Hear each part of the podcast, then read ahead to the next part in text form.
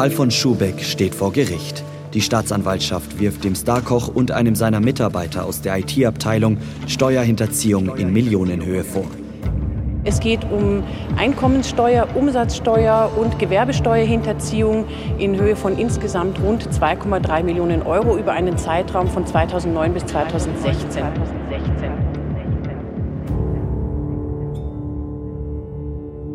Gerade erst saß der Starkoch Alfons Schubeck wegen Steuerhinterziehung auf der Anklagebank. Das Landgericht München verurteilte den wohl bekanntesten Koch der Republik zu einer Haftstrafe ohne Bewährung. Schubeck muss für drei Jahre und zwei Monate ins Gefängnis.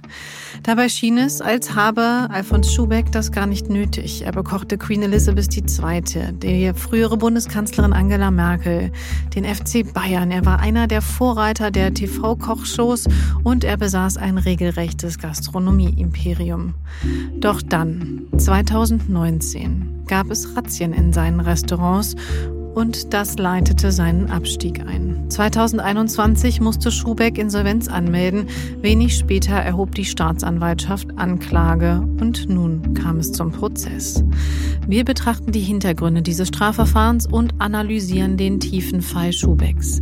Und wir nehmen das Urteil zum Anlass, um einen größeren Blick darauf zu werfen, wie Prominente aus Wirtschaft, Politik und Show sich zulasten der Allgemeinheit bedienten wer erwischt wurde, wie man ihnen auf die Schliche kam und welche Folgen das Ganze hatte und hat.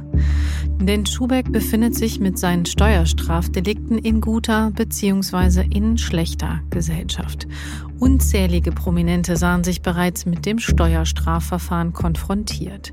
Die wenigsten mussten wie der FC Bayern-Manager Uli Hoeneß ins Gefängnis, viele kamen mit Bewährungsstrafen weit glimpflicher davon, wie etwa der ehemalige Chef der Deutschen Post Klaus Zumwinkel.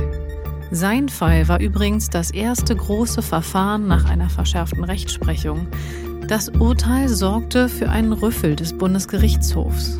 Und dass Tumwinkel das Gefängnis erspart blieb, verdankt er wohl letztendlich einer Schusseligkeit eines Beamten. In diesem Podcast sprechen wir alle zwei Wochen über die größten Wirtschaftskriminalfälle in Deutschland, wer dahinter steckt, wie sie dahin gekommen sind und welches System das zugelassen hat. Bei mir im Studio sind Sönke Iversen, Chef des Investigativteams, und René Bender, ebenfalls aus dem Investigativteam. Außerdem schildert uns Handelsblatt Senior Editor Hans-Jürgen Jakobs Eindrücke vom Ort des Geschehens. Er war bei der Verurteilung Schubecks live im Gerichtssaal dabei. Mein Name ist Ina Karabas und damit herzlich willkommen zu Handelsblatt Crime.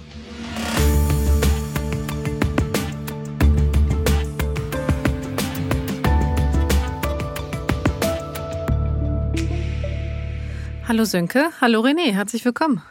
Hallo Ina. Hallo Ina, freut mich. Lass uns nochmal bei dem Schubeck-Prozess starten, auch bevor wir zu anderen Fällen kommen.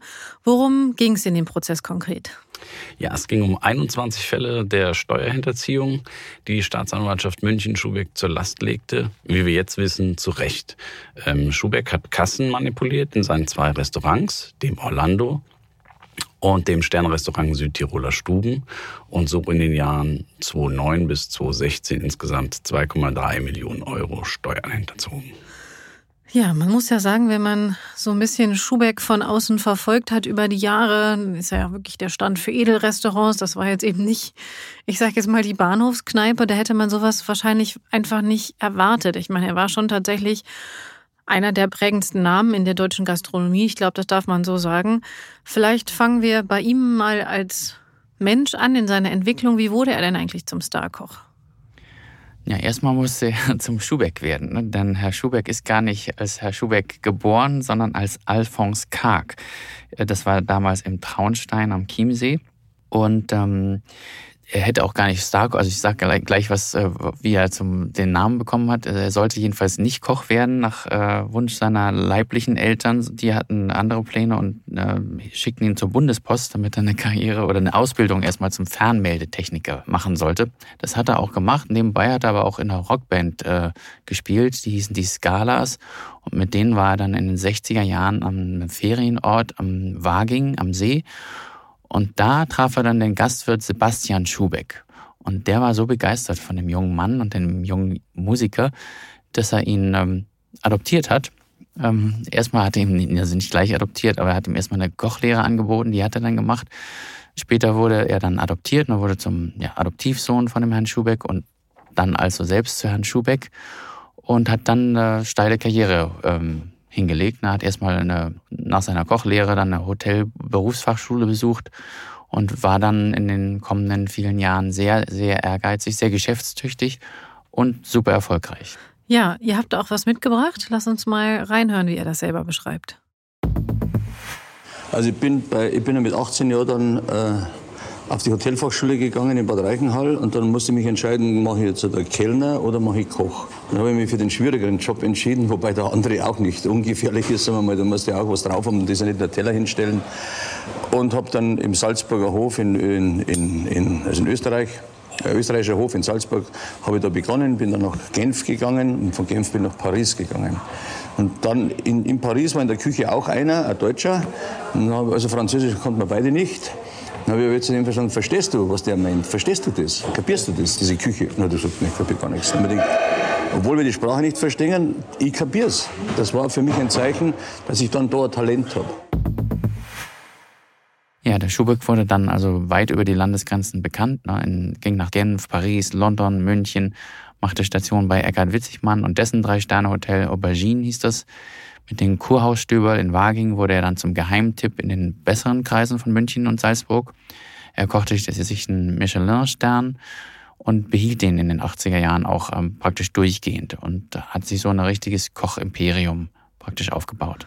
Dann lass uns doch mal auf dieses Imperium schauen, René. Was gehörte denn eigentlich alles dazu und vor allen Dingen natürlich, das ist ja die Frage, auf die es hinausläuft, wie wurde er reich damit? Ja, ähm, sein Imperium oder sein Revier ähm, befindet sich hier in der Münchner Innenstadt rund um den Platzl. Den Platzl kennt man auch als den Sitz des äh, weltberühmten Hofbräuhauses. Und deswegen trug äh, Schubeck auch den Spitznamen dann irgendwann Platzlhirsch, weil er dort Restaurants hatte und ähm, andere Geschäfte, eine Eisdiele, einen mehrstöckigen Gewürzladen, Tee- und Schokoladengeschäft und eben noch eine Kochschule ja, sehr geschäftstüchtig ist er, so ein regelrechter Geschäftelhuber, wie man auf Bayerisch sagt. Und ähm, da gibt's ja ein kleines Beispiel, ähm, dass er auch eben unter dem Sexgewürz eine Würzmischung äh, vertreibt. Die hat zwar keine aphrodisierende Wirkung, aber tat zumindest seinem Konto ziemlich gut. Äh, ein Verband hat sich dann dagegen gewehrt und da hat aber Schubeck äh, vor Gericht gewonnen. Und ja, mit all dem, was ich jetzt eben benannt habe, da hat er sich eben äh, seinen, seinen Reichtum auch aufgebaut. Okay, also er hat auf jeden Fall verstanden, was funktioniert. Also das Sex Sales hat er sich sehr zu Herzen genommen und offensichtlich äh, dann auch in die Buchführung mit aufgenommen. Also man kann sagen, so wie es das jetzt für mich klingt, also das war schon, also oder ist ja noch nach wie vor, muss man sagen, ein fleißiger und auch ein geschäftstüchtiger Typ. Wie tickt er denn sonst so? Ja, also der Schubeck ist ganz sicher einfach mit Leidenschaft und Haut und Haar Koch. Ne? Der liebt seinen Beruf, ist da ein richtiger Hans Dampf in allen Gassen. René hatte schon gesagt, mit dem Gewürzen, äh, da hatte so eine Leidenschaft, dass er da gleich einen Laden aufgemacht hat, äh, trägt auch den Spitznamen Gewürzpapst, ist auch halt ein extrovertierter Mensch, ein eloquenter Mensch, unterhaltsam. Ne? Mit dem unterhalten sich die Gäste halt gern und das, das ist toll, wenn der an den Tisch kommt und sagt, wie geht's Ihnen, wie hat's Ihnen geschmeckt und so, da sind die dann ganz begeistert immer gewesen. Und so wurde er dann auch zum Vorreiter von diesen TV-Kochformaten, ne, die ähm, es in Deutschland jetzt überall gibt oder auch weltweit. Das hat er etabliert. Er wurde auch zum Werbeträger für eine Fastfood-Kette. Hm, das äh, stimmt, da erinnere ich mich sogar noch dran, wie auf einmal Alfons Schubeck in der Werbung auftauchte. Genau, dann war also vom Star-Koch plötzlich zum Werbeträger geworden und Sympathieträger auch hat dann seine Anekdoten da im bayerischen Dialekt immer zum Besten gegeben. Das haben sich die Leute einfach gern angehört.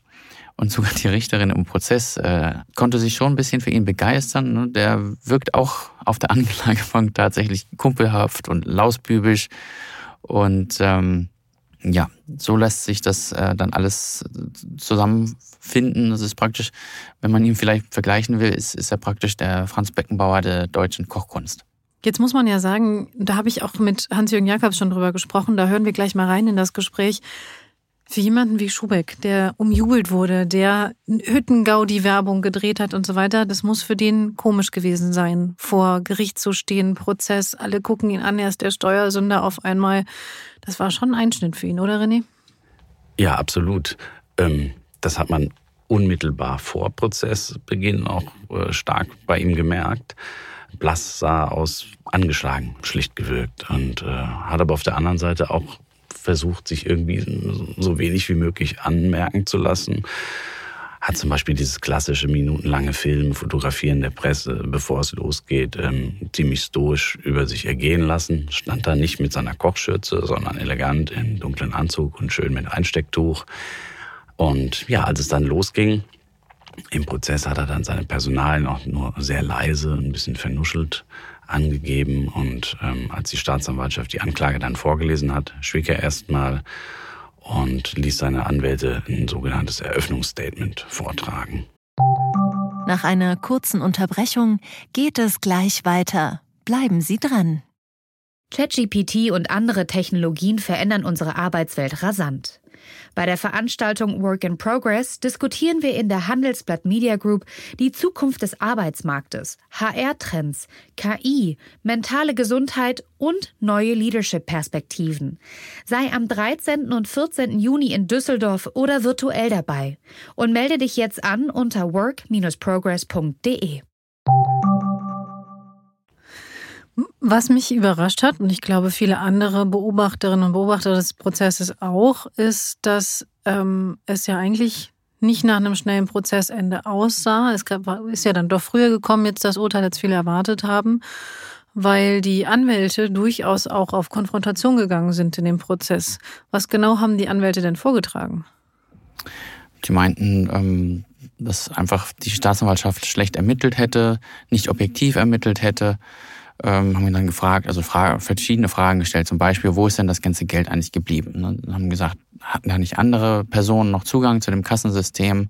Ist es denn bewiesen, dass der Schubeck da allein, ähm, wenn denn überhaupt, äh, manipuliert hat? Und Schubeck war an manchen Tagen, als manipuliert wurde, gar nicht in München. Wie hätte er es denn machen sollen? Und das waren einige der Fragen, die die gestellt haben haben dann auch gesagt, er sei nicht Täter, sondern Opfer. Also wir sehen hier gewissermaßen eine Parallele zu Markus Braun ne, bei Wirecard. Das ist natürlich ganz andere Dimension, aber da sagen die Anwälte ja auch, dass der Braun äh, Opfer und nicht Täter sei. Das ist nicht ungewöhnlich in solchen Strafverfahren, dass die Anwälte erstmal jedenfalls so losgehen.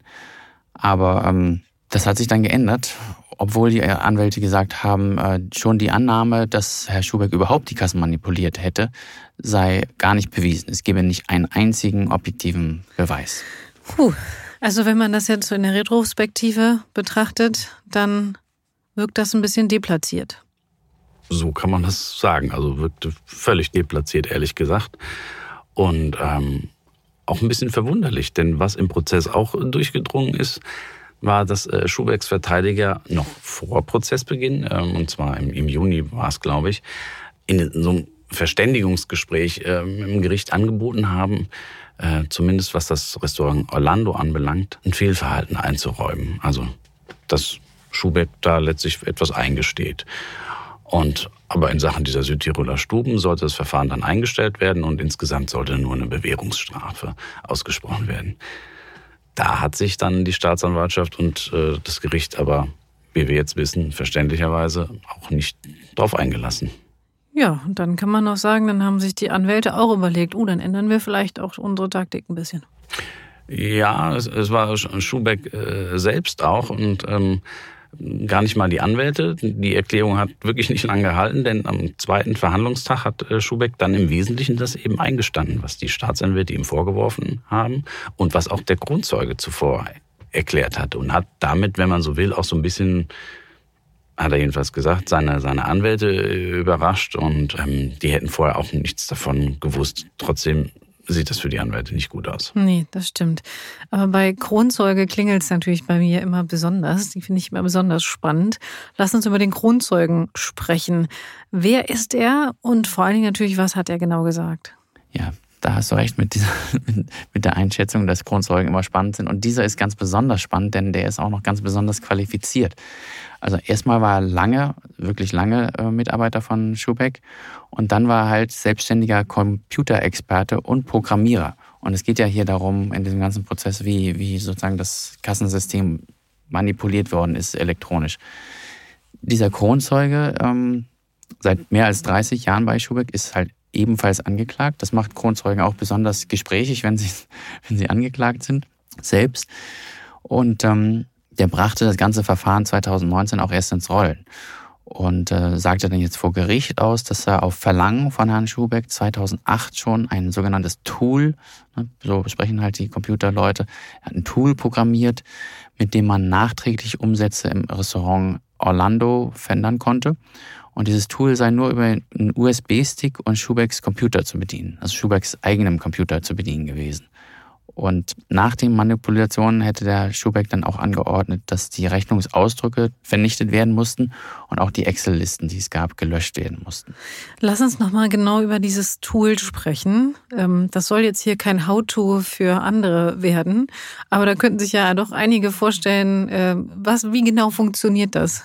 Das, ja, das war schon ziemlich ausgeklügelt, finde ich. Also der Schubeck hat also diesen Stick, ähm, auf dem dieses Programm war, in seinen PC gesteckt und konnte dann über dieses programmierte Tool im Nachhinein den Umsatz äh, um den Wunschbetrag kürzen. Ne? Also je weniger Umsatz, desto weniger Steuern. Und über die Jahre hat er dann halt für jeden arbeitenden Kellner in seinen Restaurants einfach krumme Beträge abgezogen und die gaben dann, ähm, das war dann weniger durchdacht, die ergaben dann in Summe immer eine glatte Zahl, so dass es im Orlando auf so 500, 600 Euro täglich waren. Und die Finanzbeamten haben dann auch festgestellt, dass die Einzeldaten der Rechner, na Quatsch, der Rechner, der Kellner natürlich, in ihren Abrechnungen höher waren als der Umsatz, der für den Tag verbucht wurde. Das war dann das Problem, dass es halt so praktisch zwei Systeme gab. Einmal jeder, hat jeder Kellner selbst abgerechnet und einmal das System und da gab es halt doch erhebliche Differenzen Deshalb hat der Schubeck wohl dann später die Strategie auch geändert und äh, in den Datensätzen den, den sogenannten Kellner Null eingeführt.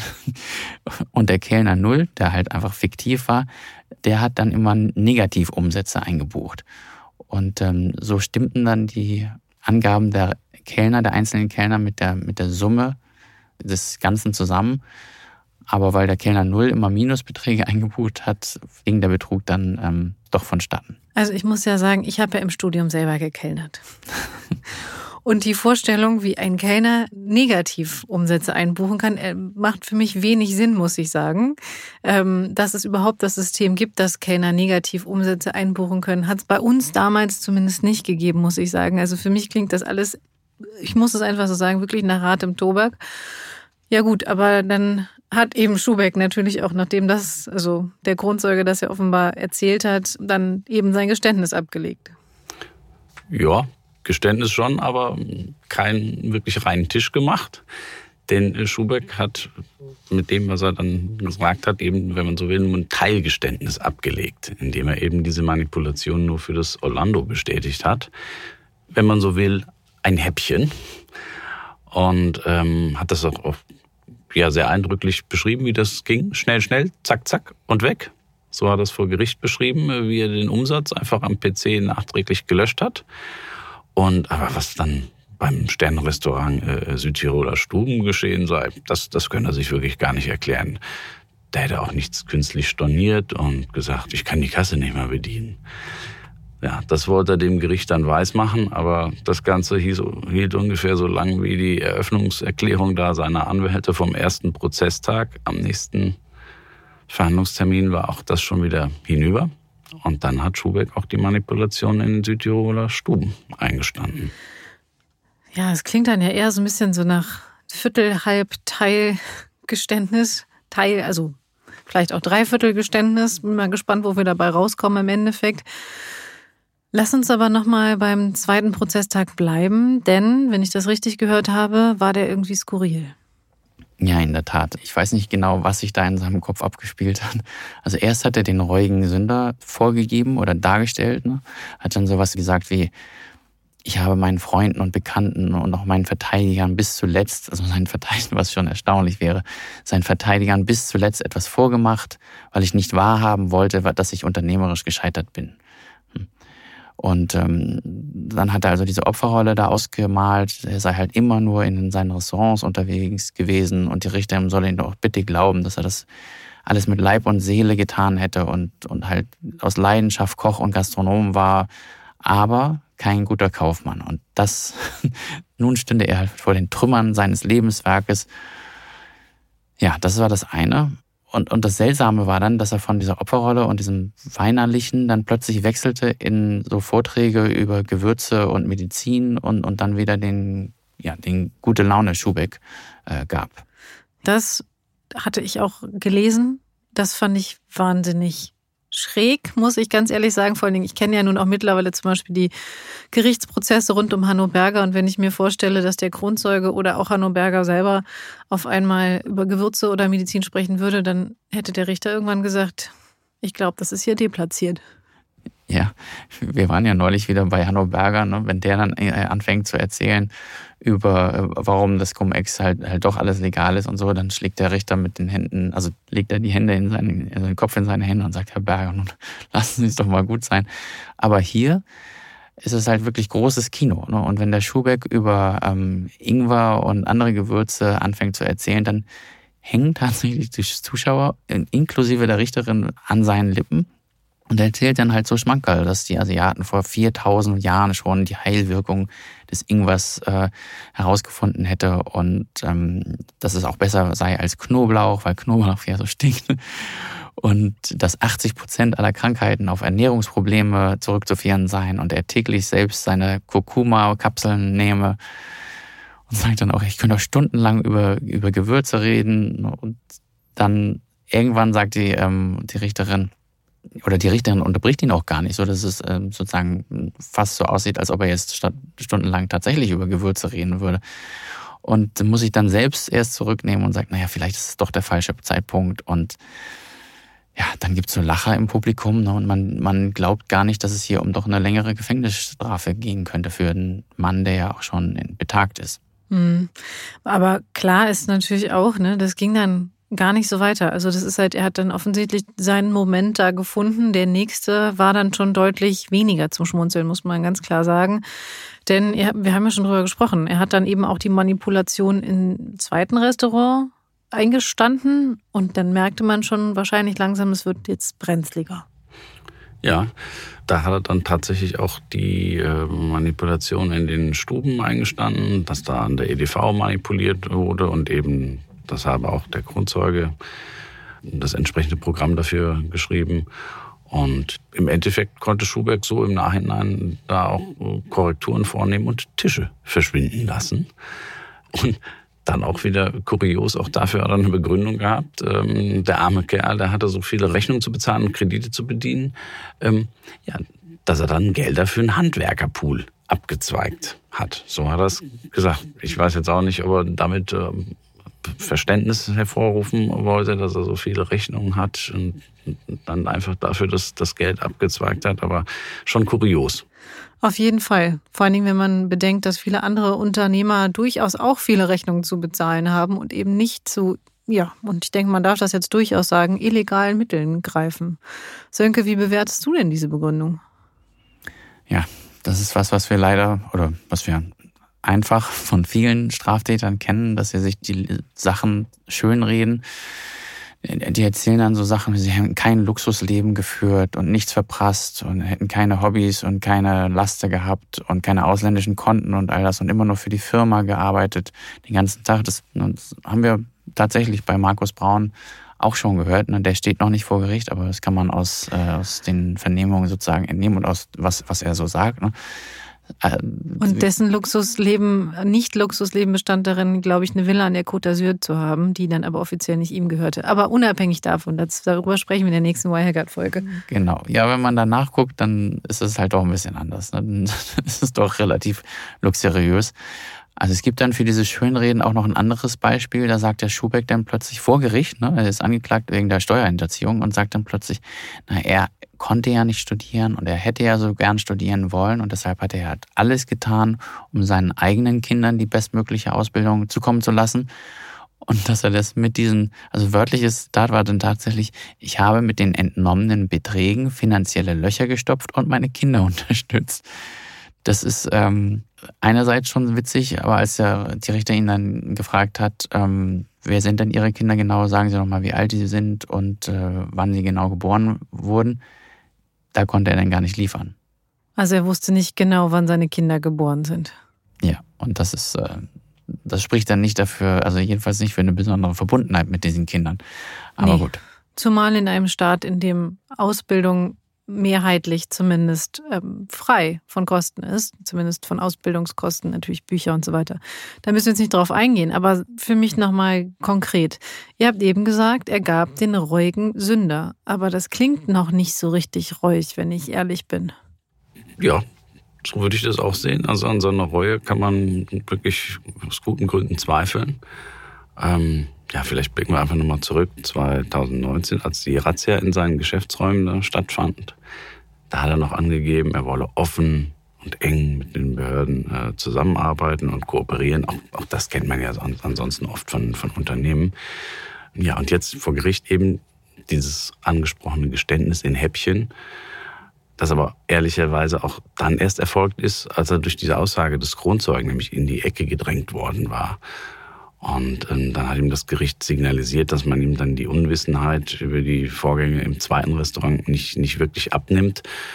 Ja, und äh, damit stand er natürlich in, in der Ecke und hat dann eben das äh, Geständnis erweitert, wie wir schon angesprochen haben. Ihr habt ja schon über die Richterin gesprochen. Wie hat die denn eigentlich auf das erweiterte Geständnis reagiert? ja, die hat ihrer Verwunderung schon, also keine, kein Hehl aus ihrer Verwunderung gemacht.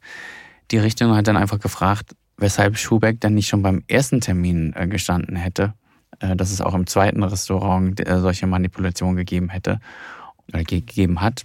Das ist ja jetzt wohl Fakt. Und Schubeck hat dann einfach gesagt, dass er halt unter großem Druck gestanden hätte und sagt, mir ist bewusst, dass mir Gefängnis droht und das macht mir Angst. Und das war also dann sein Grund, warum er halt nur einen Teil der Wahrheit gesagt hat beim, beim ersten Termin. Und das funktioniert natürlich bei einer Richterin nicht so perfekt, funktioniert in gar keinem Gericht so, mhm. so eine Taktik. Auf jeden Fall. Wir hatten ja schon drüber gesprochen, dass ich mit unserem Kollegen Hans-Jürgen Jakobs, der bei uns Senior Editor ist und in München wohnt und Alfons Schubeck jetzt nicht nur über den Gerichtsprozess begleitet hat, sondern ihn auch vorher schon kennt, gesprochen habe. Und in dieses Gespräch hören wir jetzt mal rein. Hallo Hans-Jürgen. Hallo Ina, grüß dich. Du warst den ganzen Tag mit im Gerichtssaal. Was ist dir aufgefallen? Na, ich war vor allen Dingen alle vier Verhandlungstage im Gerichtssaal und äh, jetzt der letzte Prozesstag war eigentlich, eigentlich nochmal ein Trauerspiel äh, für äh, Alfons Schubeck. Man hat seine ganze Verzweiflung gesehen, auch seine, seine Einsamkeit, er wirkte fast apathisch und die Verteidigungsstrategie ähm, griff nicht. Sie hat, sie hat nicht durchgeschlagen.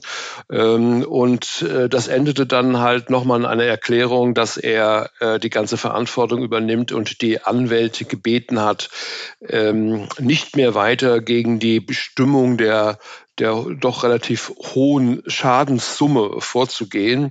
Also er hat dann von daher gesehen die Waffen gestreckt. Äh, das war der, der Schlussstrich. Es wirkte alles sehr, sehr traurig und verzweifelt. War viel die Rede von dem Lebenswerk von Schubeck. Er hat unternehmerisch einiges geleistet und erbaut, aber es fehlte ganz offenbar die ökonomische Grundierung. Ja, mhm. das, das, die sorgsame Planung. Er, er wirkte wahnsinnig überfordert. Er hat immer Löcher nur gestopft. Und das Groteske war, das wirklich Groteske war, dass die Anwälte immer wieder darauf hingewiesen haben, dass vielleicht noch Geld kommt am Schlusstag 2,5 Millionen, damit er den Schaden reguliert. Man sei mit einem Investor seit Monaten im Gespräch über einen renommierten Frankfurter Anwalt und es habe schon 50 Zusagen gegeben und sie warten darauf, dass es heute, jetzt am Tag des Urteils passiert, aber es passierte nicht. Bis zuletzt kam auch nicht das Geld. Das wirkte alles ein bisschen merkwürdig. Ähm, man will nichts unterstellen, dass eine Inszenierung war, aber es hat jedenfalls keinen positiven Eindruck hinterlassen. Hätte ihn das denn überhaupt in Anführungsstrichen freigekauft? Nein, das hätte ihn nicht freigekauft, ähm, aber das hätte eine, eine Rolle möglicherweise gespielt bei dem Strafmaß. Aber er hätte äh, sicherlich auf jeden Fall in das Gefängnis gehen müssen. Dafür sind seine Verfehlungen zu schwer gewesen. Das muss man sich mal vorstellen. Jahrelang, also sieben Jahre lang, hat er die EDV manipuliert, um die Umsätze geringer erscheinen zu lassen. Und den Differenzbetrag hat er sich aus der Kasse geholt, aus den Bargeldannahmen, Einnahmen und hat das äh, dann ausgegeben für irgendetwas anderes. Das ist schon hohe kriminelle äh, Energie mit Vorsatz, jeden Tag das zu organisieren, jeden Tag in die Kasse zu greifen. Das muss man sich mal vorstellen. Das entspricht wirklich nicht äh, unserer Rechtsauffassung und verdientermaßen ist dies auch bestraft worden. Ich muss sagen, als ich den Prozess ja von weitem beobachtet habe, ist mir natürlich dieses Bild im Kopf geblieben. Er sitzt in der Kirche, er betet, er, er schaut zu Gott, er sieht aus, als würde er seine Taten bereuen. Jetzt kann ich das so schlecht einordnen. Du hast gesagt, jetzt irgendwie zum Ende wirkte er dann doch irgendwie fast schon verzweifelt. Mit welcher Attitüde vielleicht auch oder mit welcher Einstellung ist er denn in diesen Prozess gegangen? Naja, dieses Bild, von dem du sprichst, das ist ja äh, am Tag äh, des, des ersten Verhandlungstages erschienen in der Bildzeitung. Das war eine ganze Seite Porträt mit vielen Fotos. Und da stach das Bild heraus. Er bereut, er ist ja schon mal 1994 verurteilt worden wegen Steuerhinterziehung und wegen Betrug. Und äh, so, das sollte dafür stehen, dass er Einkehr hält, dass er revidiert.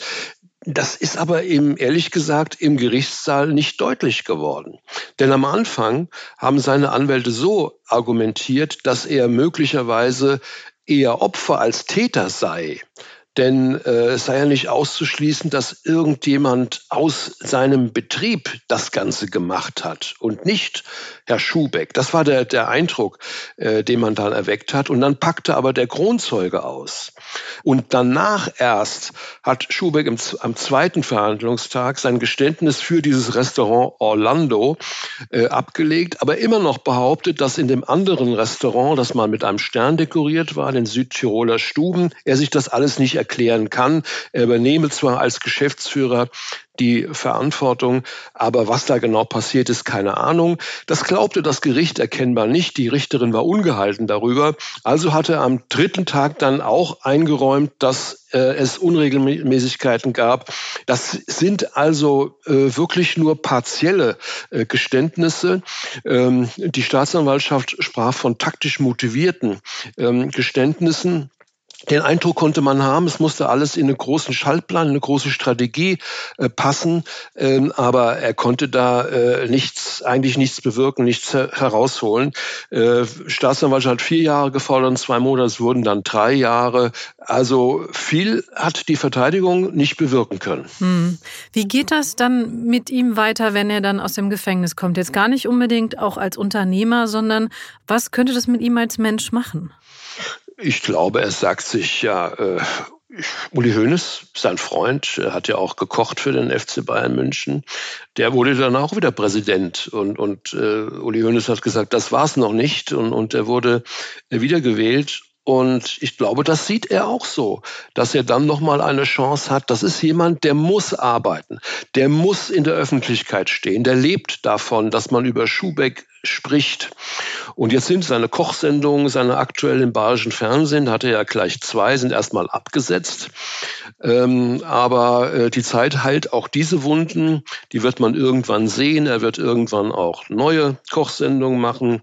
Ich denke, er wird sich sagen, ich mache das Beste draus. Es gab ja schon Beispiele, Thomas Middelhoff beispiels, äh, beispielsweise, der ehemalige Bertelsmann-Chef, der dann ein Buch geschrieben hat über seine Gefängniszeit und in allen Talkshows saß. Äh, so ähnlich stelle ich mir das bei Schubeck auch vor. Äh, der hat eine enge Verbindung zum Boulevard, zu, zur Bildzeitung ähm, und die wird ihn da begleiten. Der wird uns nicht verlassen. Äh, er wird auch mit irgendwelchen Gewürz- und Kochtipps in Landsberg-Lech aufwarten. Es wird ein Buch geben, das wäre dann sein 30. Buch und er wird dann wiederkommen, er ist dann, wird dann 74, 75 Jahre äh, alt sein und dann seine Karriere nochmal mit einer etwas geminderten Aktivität äh, beenden. Okay, dann gucken wir da auf jeden Fall dann nochmal genau hin. Danke dir, Hans-Jürgen. Ja, vielen Dank, Ina. Ich bin tatsächlich sehr gespannt, wie es dann weitergeht, wenn Schubeck dann im Gefängnis sitzt und vor allen Dingen natürlich auch danach. Aber lass uns zeitlich nochmal zurückspringen in den Prozess und vor allen Dingen auch über die mögliche Strafe sprechen, die ihm ja drohte. Und jetzt ist natürlich klar, was er gekriegt hat. Wie ist das einzuordnen aus deiner Perspektive, René? Ja, also grundsätzlich muss man dazu sagen, dass äh, nach einem Urteil des, des Bundesgerichtshofs in Karlsruhe von 2012 bei einer Steuerhinterziehung ab einer Summe von einer Million Euro in der Regel eine Haftstrafe ohne Bewährung droht.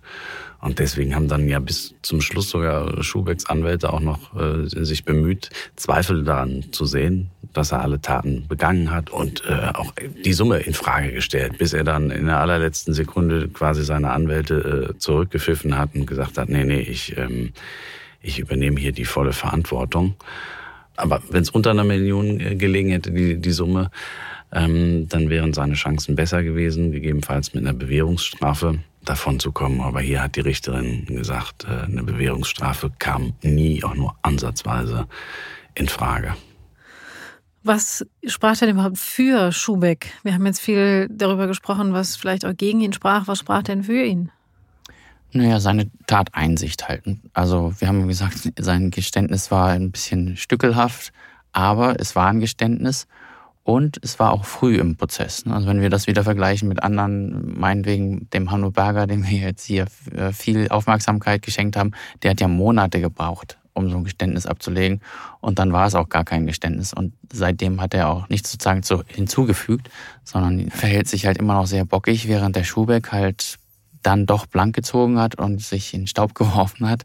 Und diese Tateinsicht, das ist einfach eine ein Bestandteil des deutschen Strafzumessungssystems, wenn man das so nennen will. Also wenn der Richter darüber nachdenkt, welche Strafe, Strafe gebe ich diesem Angeklagten, dann ist eine der wichtigsten Fragen, ähm, sieht der Angeklagte seine Schuld ein? Und das ist bei Schubeck halt der Fall.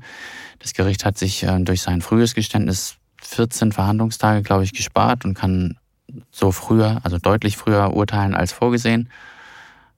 Alles andere allerdings, die Taten selbst äh, sprachen halt gegen den Schubeck und deshalb war bei dieser Schadenssumme oder Betrugssumme halt auch nicht drin, dass er ohne Gefängnis da aus dem Saal geht. Hm, lass uns nochmal zusammenfassen vielleicht oder zumindest versuchen zusammenzufassen, was alles gegen ihn sprach. Also es geht hier nicht um eine Einzeltat, sondern um eine ganz lange Reihe von Taten. Ne? Das hat nichts mit Schludrigkeit zu tun. Ne? Auch Schludrigkeit, also wenn du was falsch sozusagen aus Versehen und einmal machst, das wird auch bestraft. Aber was, wenn du was jahrelang machst und strategisch planst und dieses Tool halt erstmal in Auftrag gibst und dann einsetzt über, über Jahre und, und Vertuschungen machst, also Akten vernichtest und Sachen löscht und so weiter. Ähm, wenn wir das mal auf den Punkt bringen, dann ist in dem Restaurant Südtiroler Stuben nur an 61 Tagen von 1100 Tagen alles mit rechten Dingen zugegangen. Also die weit über 90 Prozent war es also nicht rechtens. Es wurde fast immer kräftig manipuliert. Und im Durchschnitt sollen dann laut der Steuerfahndung jedes Mal 360 Euro oder 380 Euro, glaube ich, aus der Kasse genommen worden sein. Und das hat mehr als 1000 Tagen. Äh, an sehr guten Tagen, wie dem Silvestertag 2010, konnten es dann auch mal 3000 Euro gewesen sein, die dann sich in Luft auflösten. Im Restaurant Orlando stellte das Finanzamt in den Abrechnungen 1763 Lücken fest. Und das kommt dann auf, äh, kam dann auf fast 700.000 Euro, die einfach nicht in den Daten, also nicht in den Abrechnungen auftauchten und also hinterzogen wurden. Und der Anteil der versteckten Umsätze insgesamt lag bei 14 Prozent. Und äh, noch dazu kommt, was auch immer gegen Angeklagten äh, spricht, wenn, wenn es denn so ist, ist, dass er kein Ersttäter ist. Ich möchte natürlich sofort wissen, warum er kein Ersttäter ist, aber mir fällt das auch da wieder auf, auch, die, auch in Comex sagen ja teilweise die Angeklagten, sie sind gestolpert gefühlt und mit der Hand irgendwie im Steuertopf gelandet. Das ähm, das war bei Herrn Schubecker offensichtlich auch eher kein Zufall. Lass uns drüber sprechen. Er war kein Ersttäter. Das heißt, er ist schon mal verurteilt worden. Ja, äh, Herr Schubeck äh, wurde schon verurteilt. Das ist in der Tat was länger her, nämlich 1994. Da wurde er wegen Steuerhinterziehung auch und Untreue äh, zu einem Jahr Haft auf Bewährung verurteilt und musste eine Geldstrafe von damals noch D-Mark, also 250.000 D-Mark, ähm, verurteilt. Das Ganze konnte jetzt natürlich für die Strafzumessung keine Rolle mehr spielen oder hat keine Rolle mehr gespielt, weil es aus den äh, Registern gelöscht ist. Auf der anderen Seite, wenn wir uns das mal anschauen, ist es eben auch keine Jugendsünde gewesen. Ne? Schubeck war auch damals schon, schon 40 Jahre alt ungefähr und damals in der Folge ähm, auch nah an der Pleite dran. Und angeblich hat er damals mal in der Kirche übernachtet und gebetet und äh, erzählt, ich habe wieder ganz von vorne angefangen, voller Demut vor Gott. Also so hat ihn jedenfalls die Bildzeitung mal zitiert. Und aber ja, auf jeden Fall, es, es, hat geklappt, er hat sich wieder rausgekämpft und wenn man es ganz genau nimmt, hat äh, seine erfolgreichste Zeit danach erst begonnen und sein, sein Aufstieg ähm, ja, ging dann jahrelang oder jahrzehntelang steil, steil nach oben. Da habe ich auch jetzt gerade so ein bisschen Déjà-vu. Ich hatte ja mit Hans-Jürgen schon darüber gesprochen, dass es auch in der Bildzeitung dieses Bild von ihm gab, wie er betend in der Kirche saß während des Prozesses, während der Prozesstage. Ähm, also offensichtlich ist es was, von dem er gedacht hat, dass es vielleicht hilft. Und ich meine jetzt konkret tatsächlich, vielleicht tatsächlich das Beten. Aber lass uns noch mal über erfolgreiche Comebacks sprechen. Wir hatten ja gesagt, wir sprechen nicht nur über Alfons Schubeck, sondern auch über andere Prominente, die auch gestolpert sind, sage ich jetzt mal, oder halt eben nicht. Und einer, der ebenfalls schon ein relativ erfolgreiches Comeback hingelegt hat, das war auch in der Presse sehr gut zu lesen, war Uli Hoeneß. Und die beiden waren ja auch Buddies. Also Hönes war ein Buddy von Schubeck und der wurde auch wegen Steuerhinterziehung verurteilt. Wo seht ihr denn Parallelen zwischen den beiden? Vielleicht auch Unterschiede? Vielleicht fangen wir mit den Parallelen an. Also der Hönes versteckte Gelder und hinterzog auch Millionenbeträge oder sogar, und bei dem war es also höhere Beträge als bei Herrn Schubeck. Hönes hat äh, auch den Überblick über seine Taten verloren, weil das so wahnsinnig viele waren. Und Hönes stand auch in München vor Gericht, sogar im gleichen Saal wie Herr Schubeck und war halt auch dort geständig. Wie war denn sein Fall eigentlich genau gestrickt? Ja, Uli Hoeneß äh, versteckte damals Gelder in der Schweiz auf einem Geheimkonto bei der Bank äh, Fontobel. Und äh, der zockte damals ganz exzessiv an den Finanzmärkten. Und ähm, also später hat man festgestellt, auf dem Konto äh, hat sich zwischendurch eine dreistellige Millionensumme befunden. Uli Hoeneß hat damals vom Kick, Adrenalinrausch gesprochen, die die Zockerei bei ihm ausgelöst hatte. Und ja, aber wieder darauf zurückzukommen, dann hat er gegenüber dem deutschen Fiskus die Einkünfte aus den Kapitalerträgen und ähm, Veräußerungsgeschäften verschwiegen und er konnte auch lange auf ein Steuerabkommen zwischen Deutschland und der Schweiz hoffen, das eine Amnestie garantiert hätte. Ähm, als das aber dann gescheitert war, soll eine Selbstanzeige geplant haben. Ähm, die ist aber dann erst richtig in Schwung gekommen, als ähm, nämlich Anfang Januar 2013 der Stern recherchierte und dann, dann hat Hönes einen Anruf eines äh, Fontobel-Mitarbeiters ähm, erhalten und der hat ihn eben informiert, dass ein Reporter des Stern da nach einem Prominenten aus dem Sportbereich recherchiere. Da stellt einer blöde Fragen, nur dass sie es äh, wissen. Und so hat das Ganze dann seinen Lauf genommen. Ja, man kann sagen, zusammenfassend vielleicht, Hönes zockte an den Märkten und gab dann die Kapitalerträge nicht an, während Schubeck ja eben Kassen manipuliert hat. Aber es gibt ja wahrscheinlich noch weitere Unterschiede. Ja, ein großer Unterschied ist halt, wie es, äh, wie die Aufklärung sozusagen zustande gekommen ist, wie sie angefangen hat. Wir haben mal gehört, bei dem Schubeck kam halt die Polizei ins Haus. Hönes hat sich selbst angezeigt und ähm, hat viel mehr die Initiative ergriffen bei der Aufklärung war dann auch glaubwürdiger, also glaubwürdig vielleicht nicht, aber glaubwürdiger als der Schubeck, äh, zeigte sich also selbst an, auch wenn das halt so ein bisschen ähm, forciert wurde von außen. Was heißt jetzt forciert? Wie lief denn das mit der Selbstanzeige?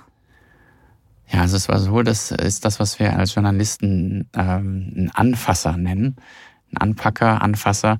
Ein Kollege vom Stern hat erfahren, dass es ein Konto gibt, da in der Schweiz bei der Bank von Tobel, das jemandem aus dem Sportbereich gehören soll. Und dann hat er angefangen, Fragen zu stellen und war dann halt auch bei Fontobel. Und ähm, so wusste man in der Bank und dann wusste auch Hoeneß, dass was im, im Schwange ist. Und dann folgte halt eine relativ überstürzte, aus heutiger Sicht, äh, Selbstanzeige. Er hat mit seinem Steuerberater und, und einem Freund dann in einer ja, in einer Nacht- und Nebelaktion in zwei, in nur zwei Nächten das ganze Ding zusammengeschustert. Und dazu muss man wissen, äh, die Selbstanzeige hätte ihn von der Strafe befreien können. Aber halt nur dann, wenn sie vor der Tat, äh, also wenn sie erfolgte, bevor die Tat entdeckt wurde. Und das gab dann halt auch einen Riesenstreit, äh, so einen Meinungsstreit, einen Gelehrtenstreit. Von wem muss denn eine Tat entdeckt werden? Ne? Muss sie von der Staatsanwaltschaft entdeckt werden oder reicht es, wenn sie von einem Journalist entdeckt wird? Und Hönes hat dann natürlich vor Gericht gesagt, dass seine Selbstanzeige gar nichts mit den Sternrecherchen zu tun gehabt hätte. Und dann hat er aber eine Überraschung erlebt. Okay, welche Überraschung? Ja, dann ist im Gerichtssaal etwas äh, passiert, was Uli Hoeneß vielleicht nicht so, so oft äh, passiert. Ähm, der Richter war erst noch zurückgehalten, als er ihm weismachen wollte, das hat nichts mit den Sternrecherchen zu tun. Und sagte dann nur, das kann man glauben, muss man aber nicht. Und äh, Hönes, einer, einer von Hönes Verteidigern damals, Hans Feigen, einer der, der wohl erfahrensten und besten deutschen Strafrechtler, der wurde halt sehr deutlich, hat mit der Faust auf den Tisch äh, gehauen und gerufen, Herr Hönes, erzählen Sie doch keinen vom Gaul. Das ist auch wieder eine Situation, da wäre ich gerne dabei gewesen. Wie ging es dann weiter? Ja, nachdem sein eigener Anwalt dann praktisch gemaßregelt hat, äh, da auf offener Bühne, hat Hönes sich dann wohl äh, ans Herz gefasst und ausgepackt und zwar vollständig. Nicht so wie der Schubeck, nicht in Häppchen, sondern richtig. Und der Schaden, von dem man anfangs sagte, er wäre wesentlich geringer, also schon zweistellig, aber unter untere Zweistellige, der wurde dann immer äh, wurde aufgestockt auf insgesamt 43 Millionen Euro Steuerhinterziehung.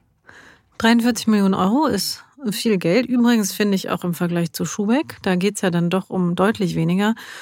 Und Hönes wurde dann ja auch in Anführungsstrichen nur zu dreieinhalb Jahren Haft verurteilt. Hören wir mal rein. Die fünfte Kammer des Landgerichts München II hat den Angeklagten wegen Steuerhinterziehung in sieben tatmehrheitlichen Fällen zu einer Gesamtfreiheitsstrafe von drei Jahren und sechs Monaten verurteilt. Uli Hoeneß muss ins Gefängnis. Das Münchner Landgericht hat am Donnerstag sein Urteil im Prozess gegen den Präsidenten des FC Bayern München gesprochen. Hönes ist damit einer der ersten deutschen prominenten Steuersünder, der eine Haftstrafe antreten muss. 43 Millionen Euro betrug der angerichtete Schaden. Verurteilt wurde Hönes dann wegen Steuerhinterziehung in Höhe von 28,5 Millionen. Inklusive Zinsen kamen dann die 43 Millionen Euro zustande. Und in der 50 Seiten langen Urteilsbegründung führte die Strafkammer dann auch aus, dass Hönes einzelne Steuervergehen als Strafe, also Freiheitsstrafe von addiert neun Jahren und zwei Monaten betragen habe. Dazwischen, zwischen den dreieinhalb Jahren und den neun Jahren und zwei Monaten liegen, das ist jetzt relativ einfach auszurechnen, sechs Jahre. Wo sind die denn hin verschwunden? Ja, ähm, das Gericht hat sich äh, zu einer deutlich milderen Strafe ähm, durchgerungen und hat das auch äh, begründet. Und zwar ähm, sind es eben dann in Anführungsstrichen nur dreieinhalb Jahre geworden, weil das Gericht bewertet hat, dass ähm, erstmal diese Ermittlung ohne die Selbstanzeige von Hönes wahrscheinlich nicht mit dem gleichen Erfolg hätten geführt werden äh, können, auch wenn diese Selbstanzeige ja nicht, nicht vollständig war, weil sie so überhastet war. Trotzdem äh, hat er sich damit quasi selbst ans Messer geliefert. Und ansonsten können wir ja noch mal schauen, wie äh, das Gericht sich geäußert hat in der Urteilsbegründung.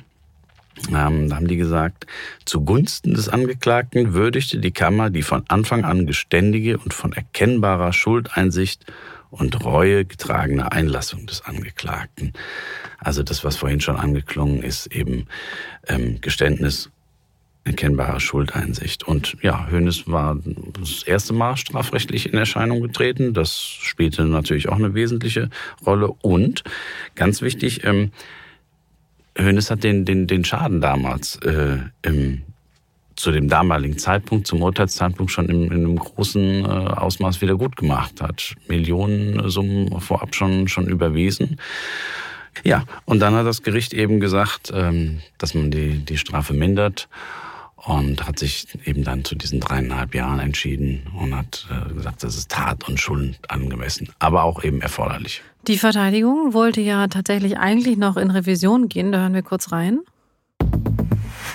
Ja, meine Damen und Herren, die Verteidigung wird das Urteil, wie sie nicht überraschen wird, anfechten.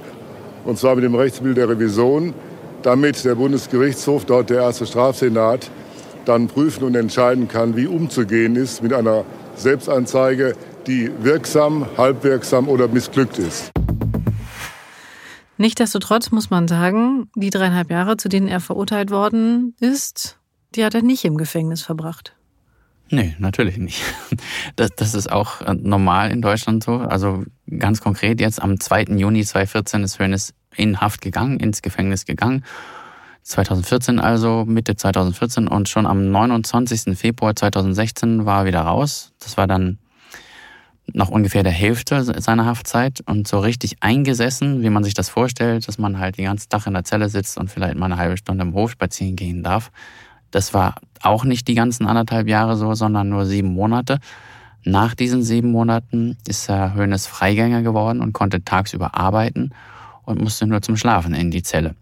Und selbst in diesen ersten sieben Monaten konnte er auch noch die Weihnachtsfeiertage und Silvester zu seiner Familie. Das nennt man dann Hafturlaub. Und nach seiner Haft lief dann nur noch die dreijährige Bewährungszeit. Man kann also sagen, es ist dann doch eigentlich recht glimpflich abgelaufen für Hönes.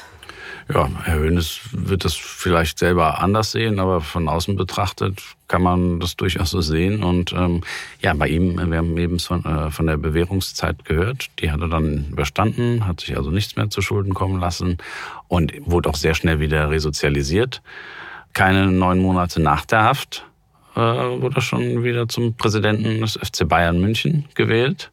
Und ja, 7000 Mitglieder waren da, 7150 Mitglieder und von denen alle ungefähr 7000 Stimmen erhalten haben.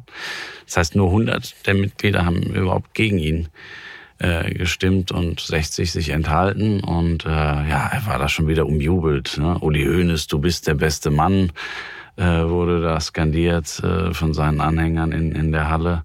Und nur ganz vereinzelt waren Buhrufe zu hören. Also Daran sieht man, der ist schnell wieder angekommen in der, in der Gesellschaft. Dabei, muss man sagen, gab es ja eigentlich vor allen Dingen auch bei ihm angesichts der Höhe der Strafe schon auch Kritik am Gericht, dass die Strafe eben angesichts der Summe nicht hoch genug gewesen sei. Aber, und auch das muss man an der Stelle sagen, andere kamen ja sogar noch besser weg, Sönke. Ja, da ist ähm, der Klassiker in der deutschen Steuerfahndung und Straf, äh, Bestrafung von Steuerhinterziehern ist Herr Klaus Zumwinkel, der ehemalige Chef der Deutschen Post. Der war vor rund 15 Jahren äh, wirklich einer der mächtigsten Wirtschaftsbosse ähm, hierzulande. Also Postchef, Aufsichtsratsvorsitzender der Deutschen Telekom, außerdem auch noch in den Aufsichtsräten von Allianz, der Deutschen Lufthansa, Morgan Stanley, also auch international angesehen. 2001 erhielt er zum Winkel das große Bundesverdienstkreuz und dann sieben Jahre später wurde er zu zwei Jahren Haft auf Bewährung verurteilt. Eben Bewährung. Er musste eine, also nur Bewährung. Er musste keinen Tag in die Zelle, musste eine Million Euro zurückzahlen. Und ähm, mit dieser Strafe schöpfte das Gericht also exakt den Rahmen aus, bei dem eine Haft halt noch zur Bewährung ausgesetzt werden kann alles über zwei Jahren äh, bedeutet, dass du tatsächlich ins Gefängnis musst. Das hat ja damals wirklich auch für Schlagzeilen gesorgt. Da gibt es auch noch Bilder von der Razzia in seinem Privathaus. Als die Anwälte zu ihm eilten, hören wir kurz rein. Wenn es morgens um sieben beim deutschen Postchef klingelt, ist es nicht immer der Briefträger. Dunkle Gestalten marschieren in einem Kölner Nobelquartier auf. Es sind Ermittler von Staatsanwaltschaft und Steuerfahndung. Ihr Ziel? Die Villa von Klaus Zumwinkel, dem Chef der Deutschen Post. Monatelang hatten sich die Beamten auf diesen Moment vorbereitet, unter strengster Geheimhaltung. Zeitgleich 30 Kilometer südlich in der Konzernzentrale der Deutschen Post in Bonn. Auch hier rücken die Ermittler an, durchsuchen die Akten des Postchefs. Wie lief es denn bei Zumwinkel genau ab, René? Ja, dem Klaus Zumwinkel, dem kam man auf die Schliche über eine sogenannte Steuer-CD, die dem Staat zugespielt äh, wurde, wo eben zig Daten von Steuersündern äh, drauf sind. Und ähm, dann hat man festgestellt, dass eben Zumwinkel Steuern über eine verdeckte Stiftung in Liechtenstein äh, hinterzog. Und die hieß Devotion Family Foundation. Und das Ganze über fast zwei Jahrzehnte. Und ähm, ja, der Staatsanwalt hat das im, im Verfahren recht eindrücklich äh, rübergebracht und gesagt, hier, Herr Zumwinkel wusste ganz genau, was er tat. Und äh, der Richter war auch sehr deutlich hat gesagt, das Streben nach immer mehr Reichtum durch Steuerhinterziehung sei für ihn ja auch nicht zu erklären. Und ähm, ja, vielleicht noch eine kleine Anekdote, wie, wie das in der Praxis teilweise wohl auch abgelaufen ist. Er ist dann noch immer mehr wieder hier nach Vaduz in Liechtenstein gefahren und, und hatte äh, Codewörter mit den äh, Bankern vereinbart. Und ähm, wenn er hingefahren ist, äh, hat er sich wohl in der Grenznähe immer aussetzen lassen ähm, von, von seinem Fahrer, dass der nicht so richtig mitkriegt, ähm, mit wem er sich denn da trifft. Also es ist doch auch was, was wir wirklich in allen Fällen, die wir hier besprechen, immer wieder sehen, wenn halt viel nicht ausreicht, wenn viel nicht genug ist. Das schien da ja offensichtlich auch der Fall zu sein. Aber klar ist, trotzdem erhielt er eine Bewährungsstrafe. Ja, so war das. Ähm, das Gericht hat ähm, gemeint, dass es äh, wichtige Milderungsgründe, so nennt man das juristisch, äh, gab bei der Festsetzung des Urteils. Und zu diesen Milderungsgründen gehörte dann, so wie bei Hoeneß, das frühe Geständnis. Es gehörte aber auch dazu die Lebensleistung von Herrn Zumwinkel ähm, und die Vorverurteilung durch die Medien. das hat das Gericht nicht gutiert, dass die Medien offenbar wussten von der Razzia, bevor Herr Zumwinkel davon wusste. Und ähm, was ihm auch gut getan hat, dem Herrn Zumwinkel, war die sofortige Schadenswiedergutmachung. Hm? Der hat die vier Millionen Euro Steuerschuld, hat Herr Zumwinkel sofort gezahlt. Und bemerkenswert, und das muss auch natürlich bei dem Gericht Eindruck gemacht haben, war, dass selbst die Staatsanwaltschaft sich damals ähm, gegen die populistischen Rufe äh, nach einer hohen Strafe stellte, so wie sie nannte, und selbst nur zwei Jahre Haft äh, auf Bewährung forderte. Und ähm, genau das ist dann dabei rausgekommen. Und als die Staatsanwaltschaft dann am Anfang des Prozesses gesagt hat, sie, sie fordert zwei Jahre Haft, das war halt auch ein wirklich großer Fingerzeig. Natürlich hätte das Gericht sagen können, nee, zwei reichen nicht, wir geben drei, also eins in der Zelle und zwei auf Bewährung. Aber Staatsanwaltschaft und Gericht waren sich hier völlig einig, Herr Zumwinkel muss nicht ins Gefängnis. Hm. Ja, hm. das hat sich der Bundesgerichtshof auch gedacht. Ähm, da war man über den Ausgang dieses Strafverfahrens ein bisschen irritiert und ähm, hat gesagt, dass im Fall zum Winkel auch drei Jahre Freiheitsstrafe ohne Bewährung gut vertretbar gewesen wären. Also das, das ist schon eine Hausnummer, dass, dass sich äh, der Bundesgerichtshof dann dazu so äußert. Und ähm, der damals Vorsitzende äh, für Steuerstrafsachen zuständigen Strafsenats beim Bundesgerichtshof äh, hat beim Jahrespresseempfang des Gerichts dann auch betont, dass eben in einem, in einem anderen, gerade ergangenen Urteil die Strafverschärfungsgründe einen sehr viel breiteren Raum eingenommen hatten als die Milderungsgründe und äh, hat dann auch nochmal erläutert, was eben eine Rolle spielt bei Strafverschärfungsgründen.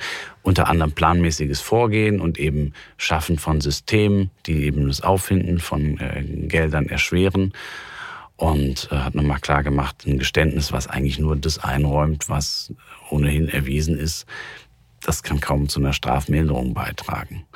Und das sind eben am Ende des Tages auch alles Punkte, die beim äh, Herrn Zumwinkel zum Tragen kamen. Also in der Realität zum Tragen kam, aber vielleicht nicht so richtig in der äh, Strafzumessung. Nach einer kurzen Unterbrechung geht es gleich weiter. Bleiben Sie dran. Sie investieren in Aktien, es fehlt Ihnen aber eine klare Strategie. Ihr Depot ist ein Sammelsurium mehr oder weniger guter Ideen. Dann geht es Ihnen wie vielen. Lernen Sie in der Masterclass erfolgreich investieren, alles über kluge Börsenstrategien. Mit dem Rabattcode Investieren20 gibt es 20% Nachlass auf den Normalpreis. Infos unter handelsblatt.com slash erfolgreich-investieren. Wir hatten ja eben das schon mal ganz kurz angesprochen. Der BGH hatte, beziehungsweise wir hatten es in der Einleitung kurz angesprochen, der BGH hatte gerade vorher ein wegweisendes Urteil gesprochen. Ja, das äh, sogenannte Grundsatzurteil Ende 2008 äh, hat festgelegt, dass Steuerschäden ab 50.000 Euro ähm, bedeuten, dass es eine schwere Steuerhinterziehung sei. Ne? Also wir haben ja jetzt in unserem Podcast schon ganz andere Summen gehabt. Da geht es dann immer um, um Millionen und viele Millionen. Und manchmal sagen uns die Banken dann, ach, das waren nur ein paar Millionen, das ist doch, das ist doch ein Pipifax. Nein, der Bundesgerichtshof sagt, 50.000 Euro ist die Grenze, wo äh, eine schwere Hinter Steuerhinterziehung beginnt. Und ab Beträgen von 100.000 Euro muss laut Bundesgerichtshof in der Regel eine Freiheitsstrafe verhängt werden. Die kann dann noch zur Bewährung ausgesetzt werden. Und auch darüber haben wir schon äh, gesprochen hier oft im, im Podcast. Ab einer Million Euro sollen die Bewährungsstrafen die Ausnahme sein. So, bei Millionenbeträgen ist laut Bundesgerichtshof außerdem eine öffentliche Hauptverhandlung zwingend und die Beendigung des Verfahrens per Strafbefehl sei aus Rechtsgründen nicht möglich. Wörtlich heißt es dann, gerade bei großen Steuerstrafverfahren hat die Öffentlichkeit ein großes Interesse zu kontrollieren, ob die Justiz ihren Aufgaben nachkommt. Ja, was dann eben auch der Grund dafür ist wahrscheinlich, warum wir bei Hanno Berger mit im Gerichtssaal sitzen dürfen. Man kann in dem Fall sagen, zum Winkel hat wahrscheinlich ganz schön Glück gehabt und das wahrscheinlich im doppelten Sinne.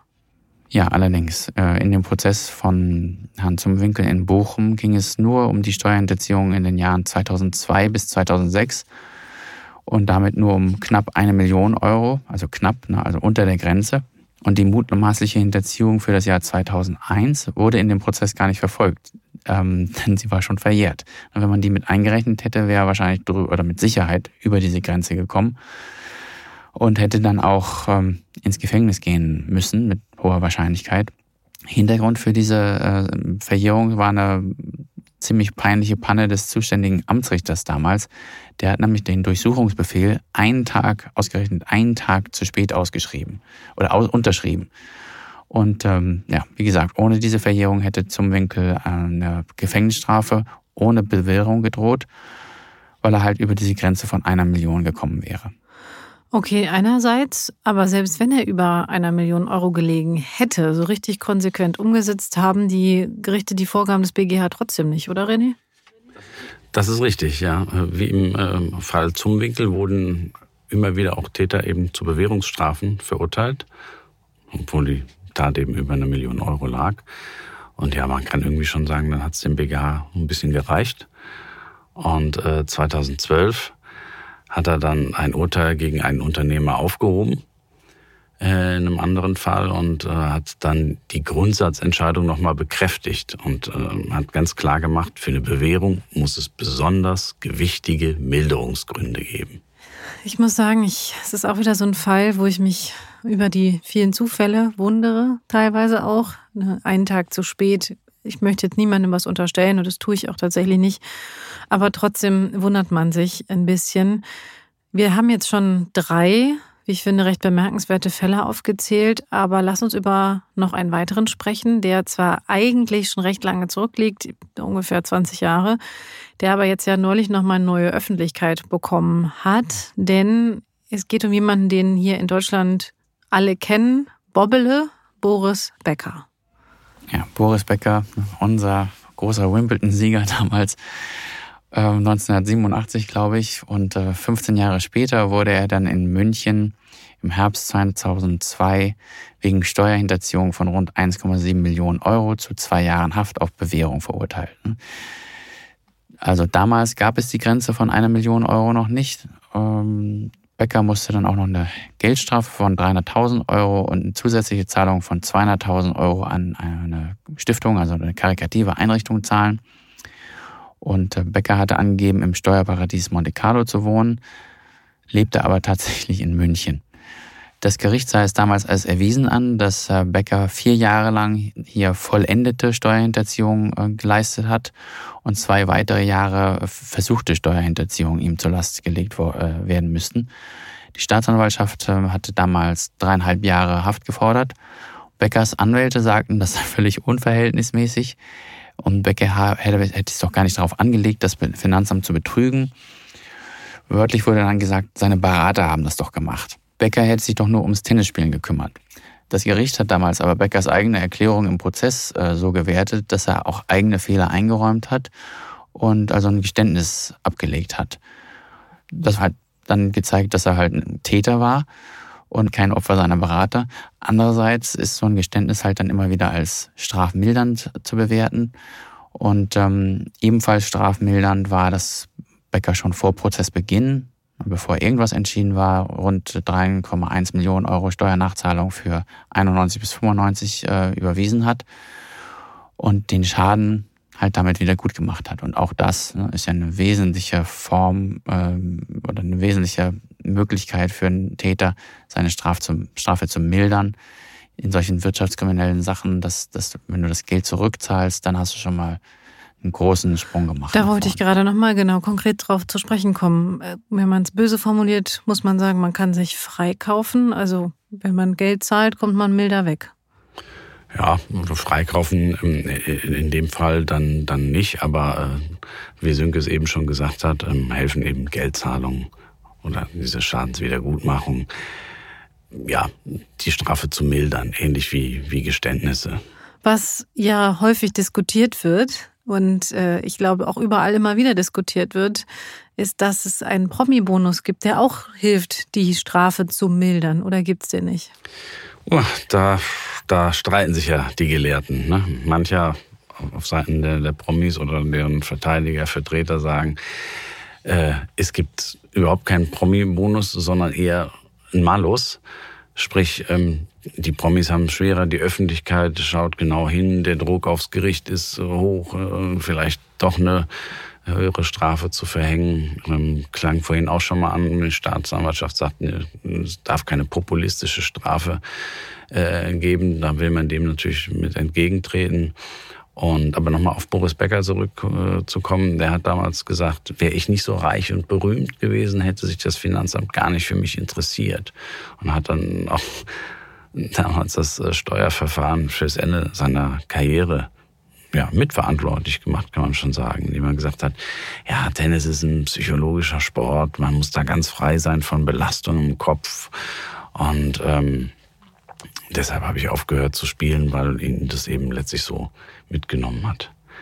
Aber was wir auf jeden Fall am Ende des Tages festhalten können, ist, äh, Promis haben oft Geld und Geld hilft eben bei der Schadenswiedergutmachung.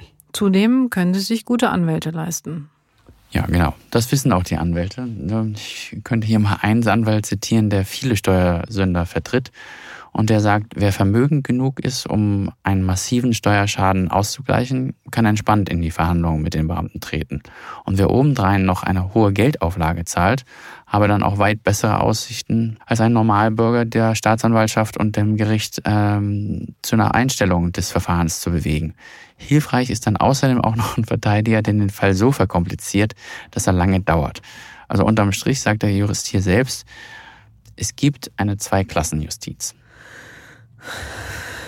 So, muss jetzt einmal ein- und einmal ausatmen und jetzt weitermachen, denn Boris Becker kam eben 2002 noch mit einem blauen Auge davon. Wie hat er denn eigentlich damals reagiert? Ja, sehr erleichtert natürlich. Das hat er auch genauso gesagt. Ich bin sehr erleichtert, dass die Strafe auf Bewährung ausgesetzt ist. Ähm, es wäre für mich gar nicht auszumalen gewesen, hätte ich ins Gefängnis gemusst. Ich bin überglücklich. Er hat dann gesagt, da sitzt du vor Gericht und es entscheiden eben andere Personen über dein Leben, über die Zukunft, wie du weiterleben kannst und ob überhaupt in Freiheit. Und ähm, da merke man doch, dass man doch nur ein ganz kleines Licht ist. Und hat dann gesagt, endlich wache ich am Morgen auf und muss nie mehr diese Angst spüren, eben vorm Gefängnis. Naja, er hat sich dann etwas geirrt, wie wir heute wissen, denn seit dem vergangenen Jahr sitzt er eben in London ein, zwar nicht wegen Steuerhinterziehung, sondern wegen Insolvenzstraftaten. Ja, genau. Insofern haben ihn die Steuerdelikte in Deutschland dann doch nochmal eingeholt. Und es war bei diesen Insolvenzstraftaten dann auch so, dass die vorigen Verurteilungen wegen Steuerhinterziehung sich dann strafverstärkend ausgewirkt haben. Das hat die Richterin in ihrer Urteilsbegründung erklärt. Ähm, Sie sind kein unbeschriebenes Blatt, Herr Becker. Sie waren schon mal auf so einer Anklagebank und deshalb können wir hier jetzt auch keine Strafmilderung geltend machen. Lass uns der Vollständigkeit einmal sagen, warum er in London jetzt genau verurteilt worden ist. Ja, hier geht es ähm, ganz klar und nüchtern äh, ums Geld. Becker ähm, war 2017 schon gerichtlich für zahlungsunfähig erklärt worden und musste deshalb sein äh, Vermögen, also sein nicht vorhandenes Vermögen gewissermaßen offenlegen. Und genau dabei hat er halt einen Fehler gemacht. Er verschwieg mehrere Besitztümer.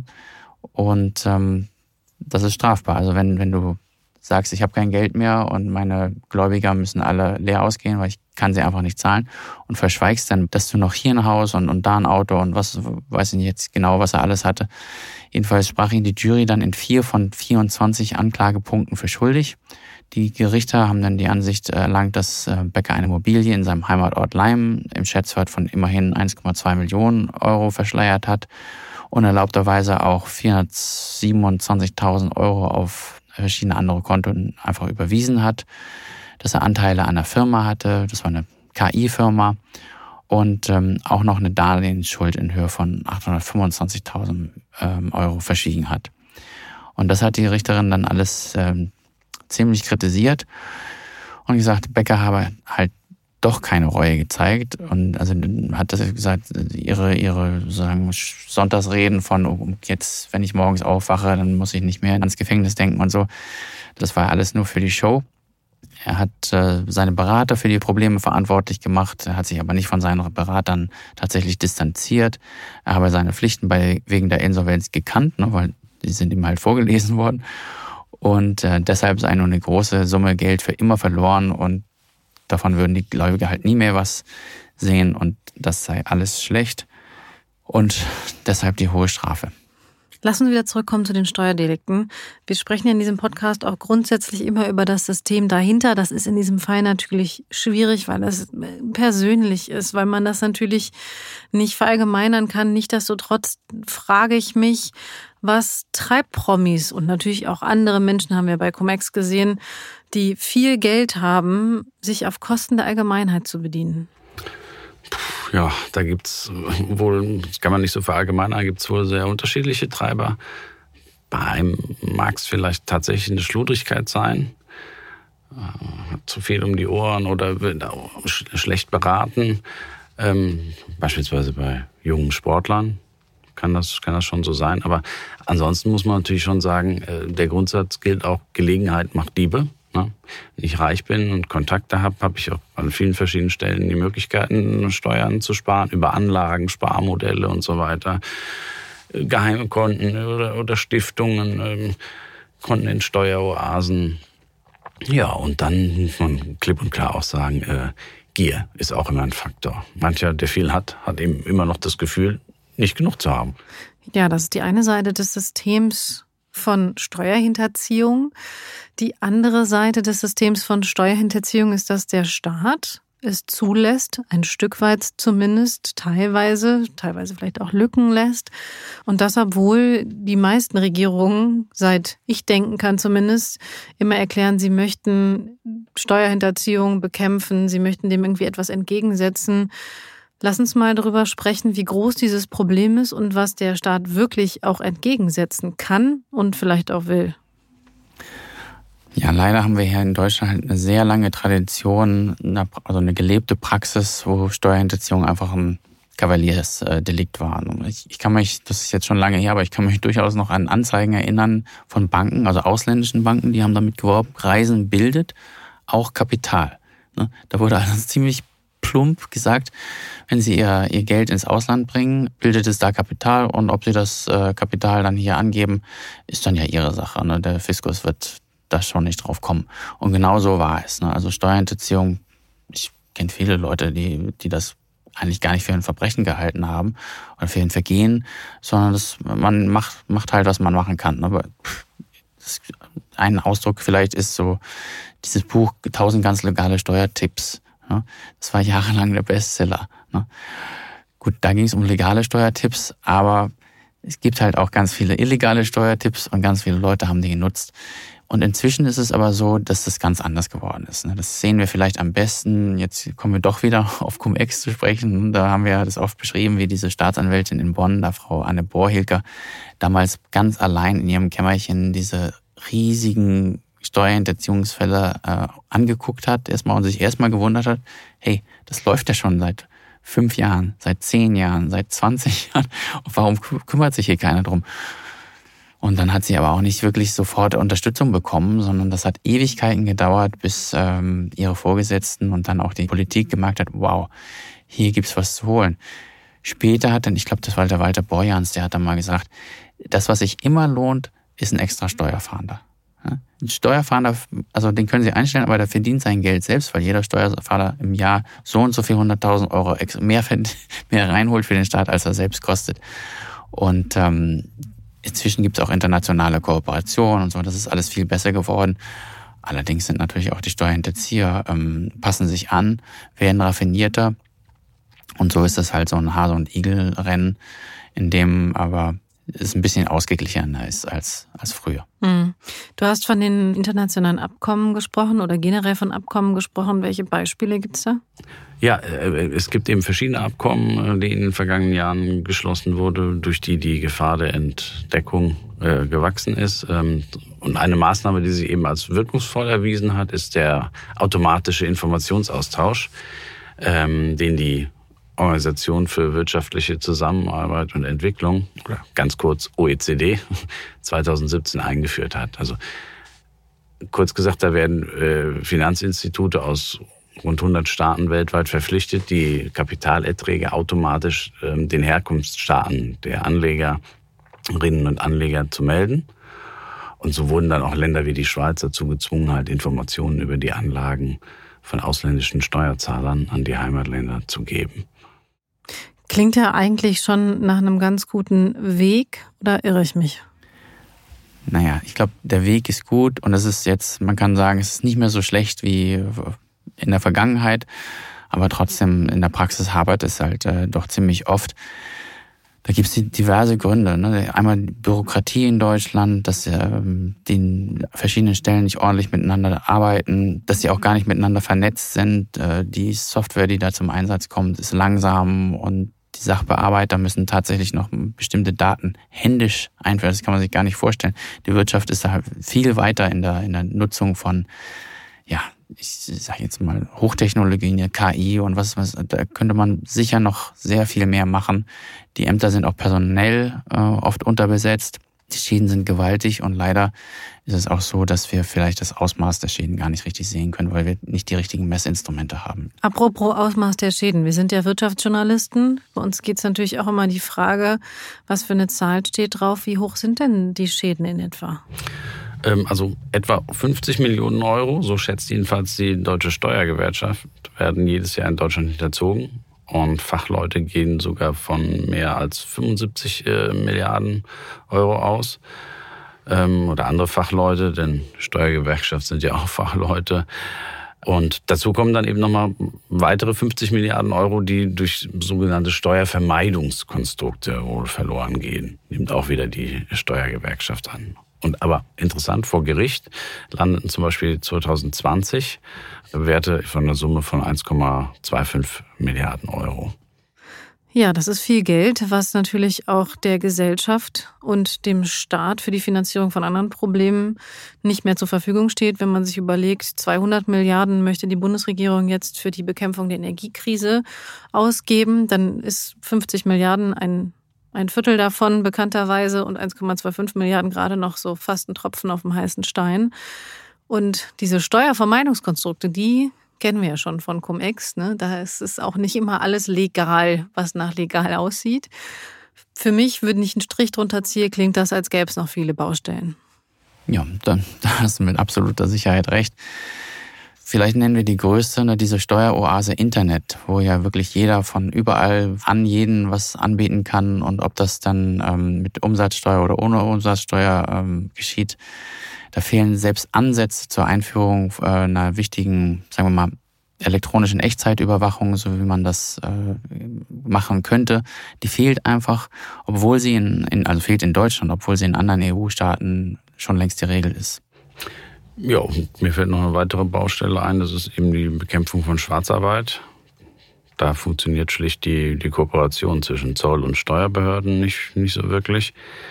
Die tauschen halt die Daten nicht vorbehaltlos aus und halten sie manchmal sogar zurück. Und ja, so gibt es keine gegenseitige Akteneinsicht. Und ähm, es ist auch kein sicherer, wirklich sicherer Austausch sensibler Daten teilweise nicht möglich. Ich muss sagen, dass ich finde es trotzdem nach wie vor erschreckend, auch wenn da schon was passiert ist, dass es da noch so viele Lücken nach wie vor gibt und wie gesagt, dass es da so um so viel Geld für die Gesellschaft geht. Lass uns zum Schluss die Klammer nochmal finden zurück zu Alfons Schubeck und der Frage, wie es weitergeht.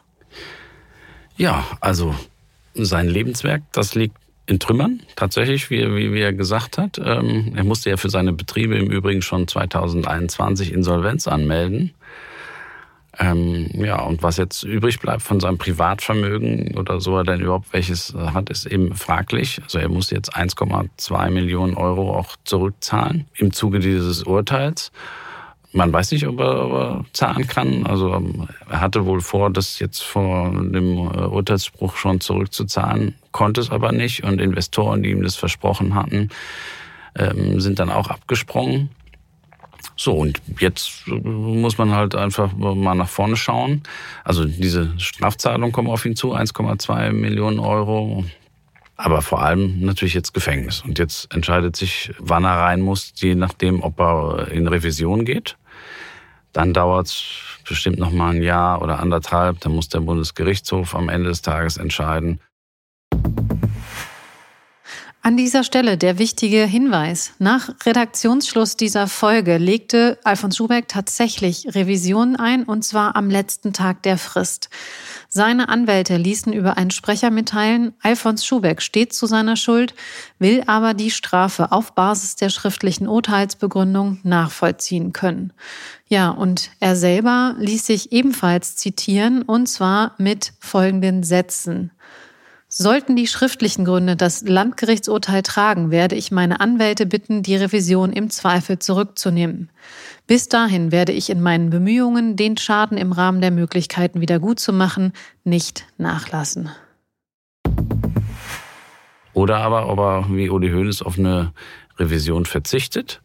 Wenn er das macht, dann wird er wahrscheinlich schon in den nächsten zwei, drei Monaten ins Gefängnis einrücken und dann eben auch ähnlich wie Uli Hoeneß, denn ähm, der bayerische Strafvollzug sieht eben vor, dass Ersttäter mit einer Strafe von mehr als neun Monaten eben nach Landsberg kommen. Und dann kommt er eben nach Landsberg, wo sein Kumpel, sein Buddy Uli Hoeneß schon saß. Aber anders als der wird halt Schubeck wahrscheinlich nicht arbeiten müssen, weil eben schon über 70. Aber vielleicht arbeitet er trotzdem und ähm, kocht den. Genau. Könnte er, genau. Kochen könnte er. Da genau. könnte er sich auch ein paar Pluspunkte sammeln und ja, und dann, dann schauen wir mal, wie es weitergeht. Und dann kommt er vielleicht wegen guter Führung früher raus. Davon kann man auch ausgehen. Und Hans-Jürgen hatte ja vorhin schon so ein bisschen darüber gesprochen, womit er dann rechnet, was, was dann passiert. Ein Buch schreiben, sein 30. und dann darüber nochmal wieder ein bisschen was reinholen. Hm. An dieser Stelle würde ich meinen Strich drunter ziehen und sagen, wir sind am Ende der Folge angekommen. Wir hätten noch mehr Fälle gehabt. Wir haben noch ein paar Namen, die Sie vielleicht auch kennen. Wir hätten noch ein paar unbekannte Banker gehabt. Aber wir haben ohnehin schon etwas überzogen in dieser Folge. Deswegen ziehen wir an dieser Stelle nun einen Strich drunter. Auf jeden Fall kann man sagen, ist das Thema Steuerhinterziehung tatsächlich auch unter Prominenten in Deutschland tatsächlich ein immer wiederkehrendes Konstrukt, bei dem es wichtig und richtig ist, sich das auch immer wieder anzuschauen und sich zu überlegen, warum machen die das und wie genau funktioniert das eigentlich mit diesen Prozessen. Danke Ihnen fürs Zuhören und ich kann Ihnen jetzt schon sagen, sollte in unseren anderen großen Fällen Cum-Ex oder Wirecard in der nächsten Woche nichts mehr passieren, dann erfahren Sie bei uns in den nächsten Folgen etwas zur Adler Group. Warum Sie da ganz genau hinhören sollten, das erklären wir Ihnen dann. Danke fürs Zuhören und bis zum nächsten Mal. Vielen Dank auch. Danke, tschüss.